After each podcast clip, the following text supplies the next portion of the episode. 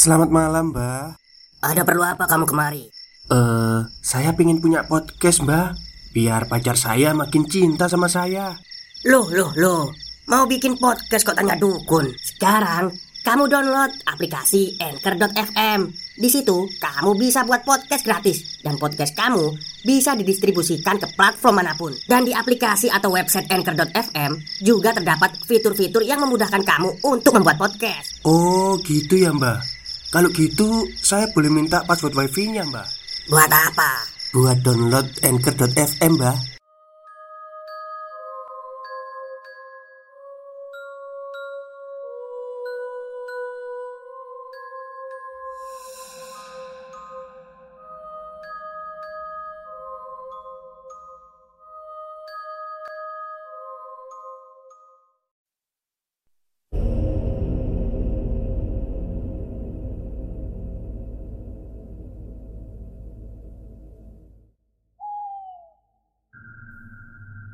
Assalamualaikum warahmatullahi wabarakatuh. Halo semuanya, jumpa lagi dengan saya Chow Sing Sing Narator dari podcast Horror Night Story.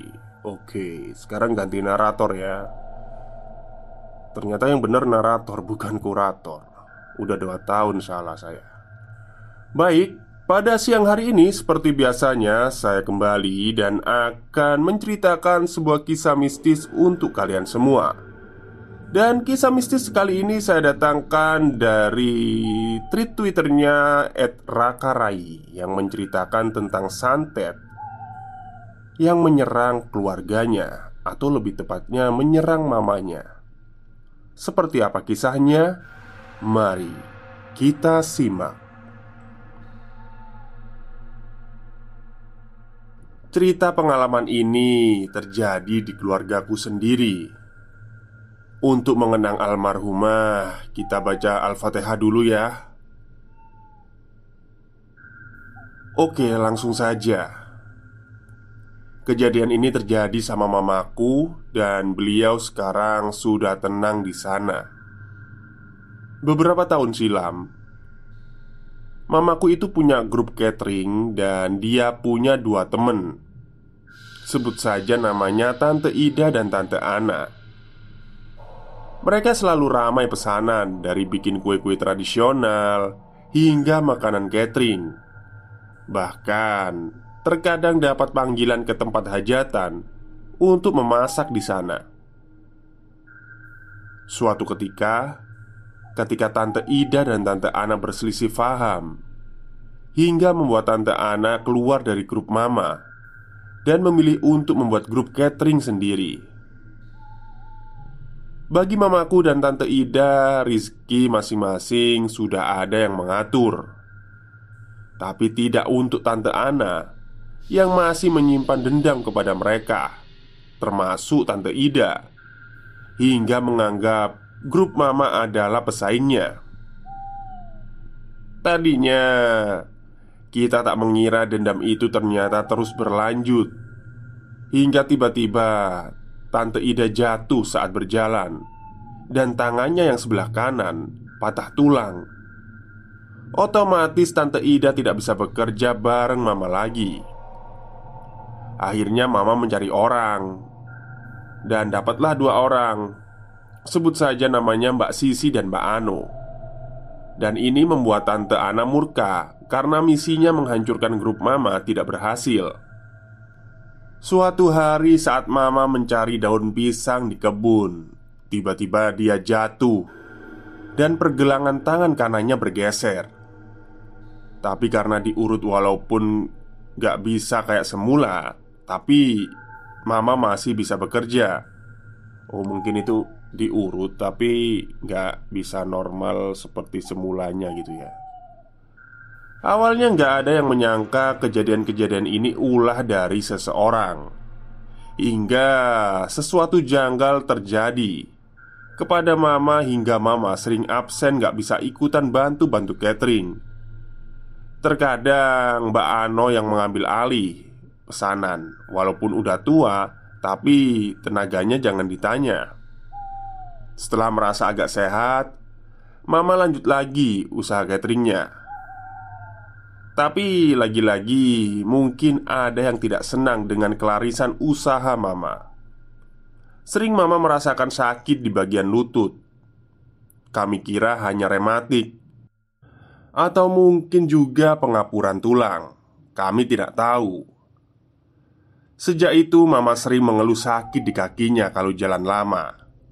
Hingga aku dan kakakku memutuskan untuk membawanya ke dokter untuk diperiksa Tiba-tiba, apa yang dikatakan dokter membuat kami syok.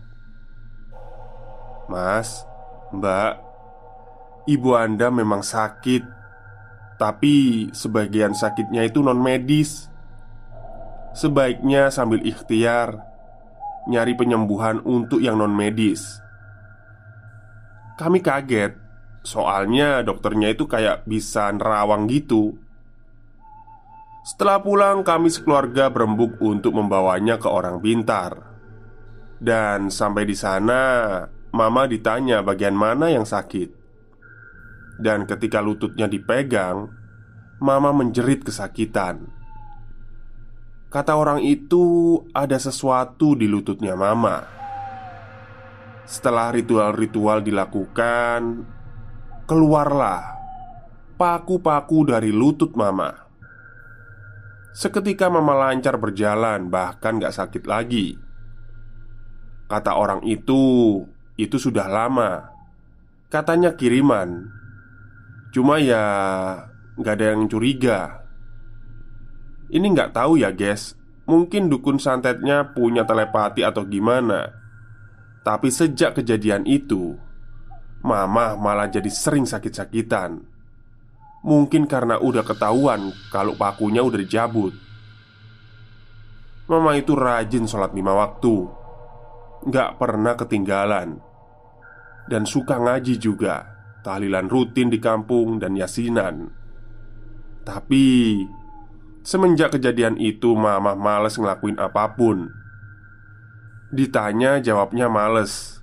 Ya udahlah kami mengalah demi mama yang lagi sakit Kakakku sharing kepada teman-teman kerjanya tentang kondisi mama. Hingga temennya menyarankan untuk mendatangi orang pintar kedua. Di sana Hal yang mengejutkan kembali terjadi. Dilakukan mediasi melalui mediator. Ternyata Si dukun ngirim jin gempor Untuk mendiami tubuh mama Biar mama males ngapa-ngapain. Sempat ditanya apa tujuannya Dan dia hanya menjawab untuk menghancurkan usaha mama. Kami tanyakan siapa yang mengirimnya Dan katanya pesaing bisnisnya. Stop, stop.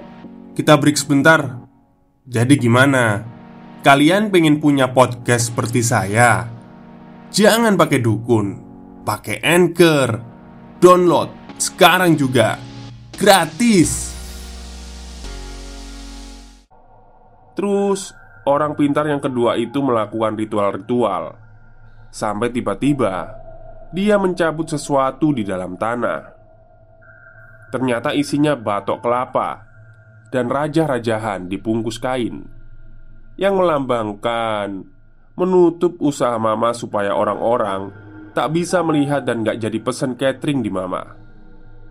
Karena mama rajin sholat dan mengaji Hal itulah yang membuat lawannya Ingin mengirimkan jin gempor Agar mama jadi malas.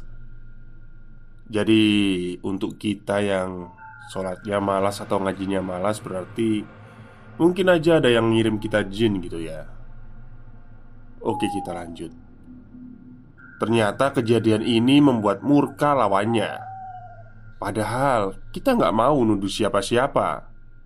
Tapi Tante Ana Tiba-tiba Merasa sungkan Saat ketemu kakak Dan Selalu milih jalan muter. Melihat perilaku aneh Tante Ana Kita jadi merasa curiga. Seolah-olah dia takut akan sesuatu Hingga beberapa hari setelah itu, Mama merasakan seperti ada yang mencekiknya sampai batuk-batuk, gak bisa ngomong lagi. Terus kakakku ke orang pintar minta air. Kata orang itu, "Buruan pulang.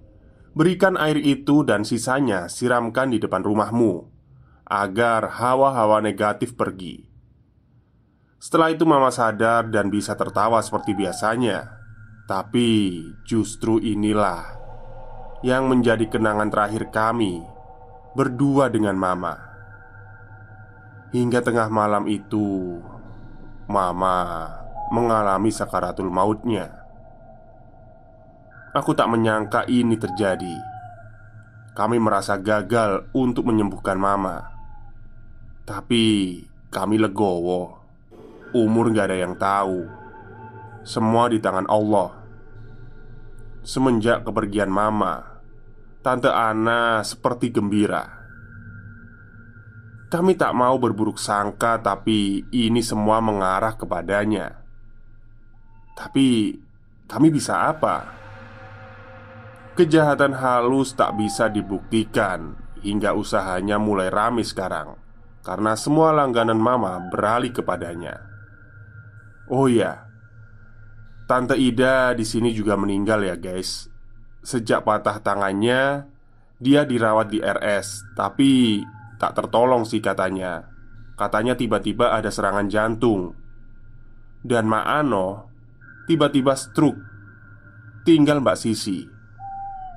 Mudah-mudahan selalu sehat dan gak mengalami kejadian-kejadian seperti ini Ini real ya guys Mau percaya syukur, enggak juga nggak apa-apa Tapi rasanya Aku juga nggak percaya.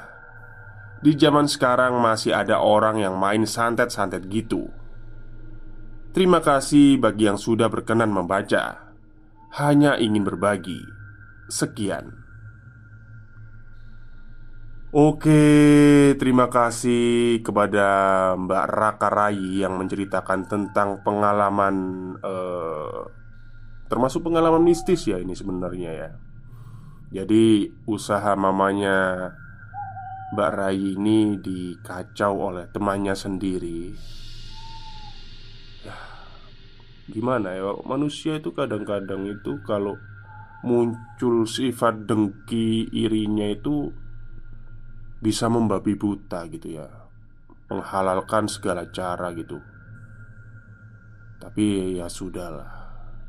Itu kan haknya masing-masing Oke mungkin itu saja cerita untuk siang hari ini. Kurang lebihnya saya mohon maaf. Wassalamualaikum warahmatullahi wabarakatuh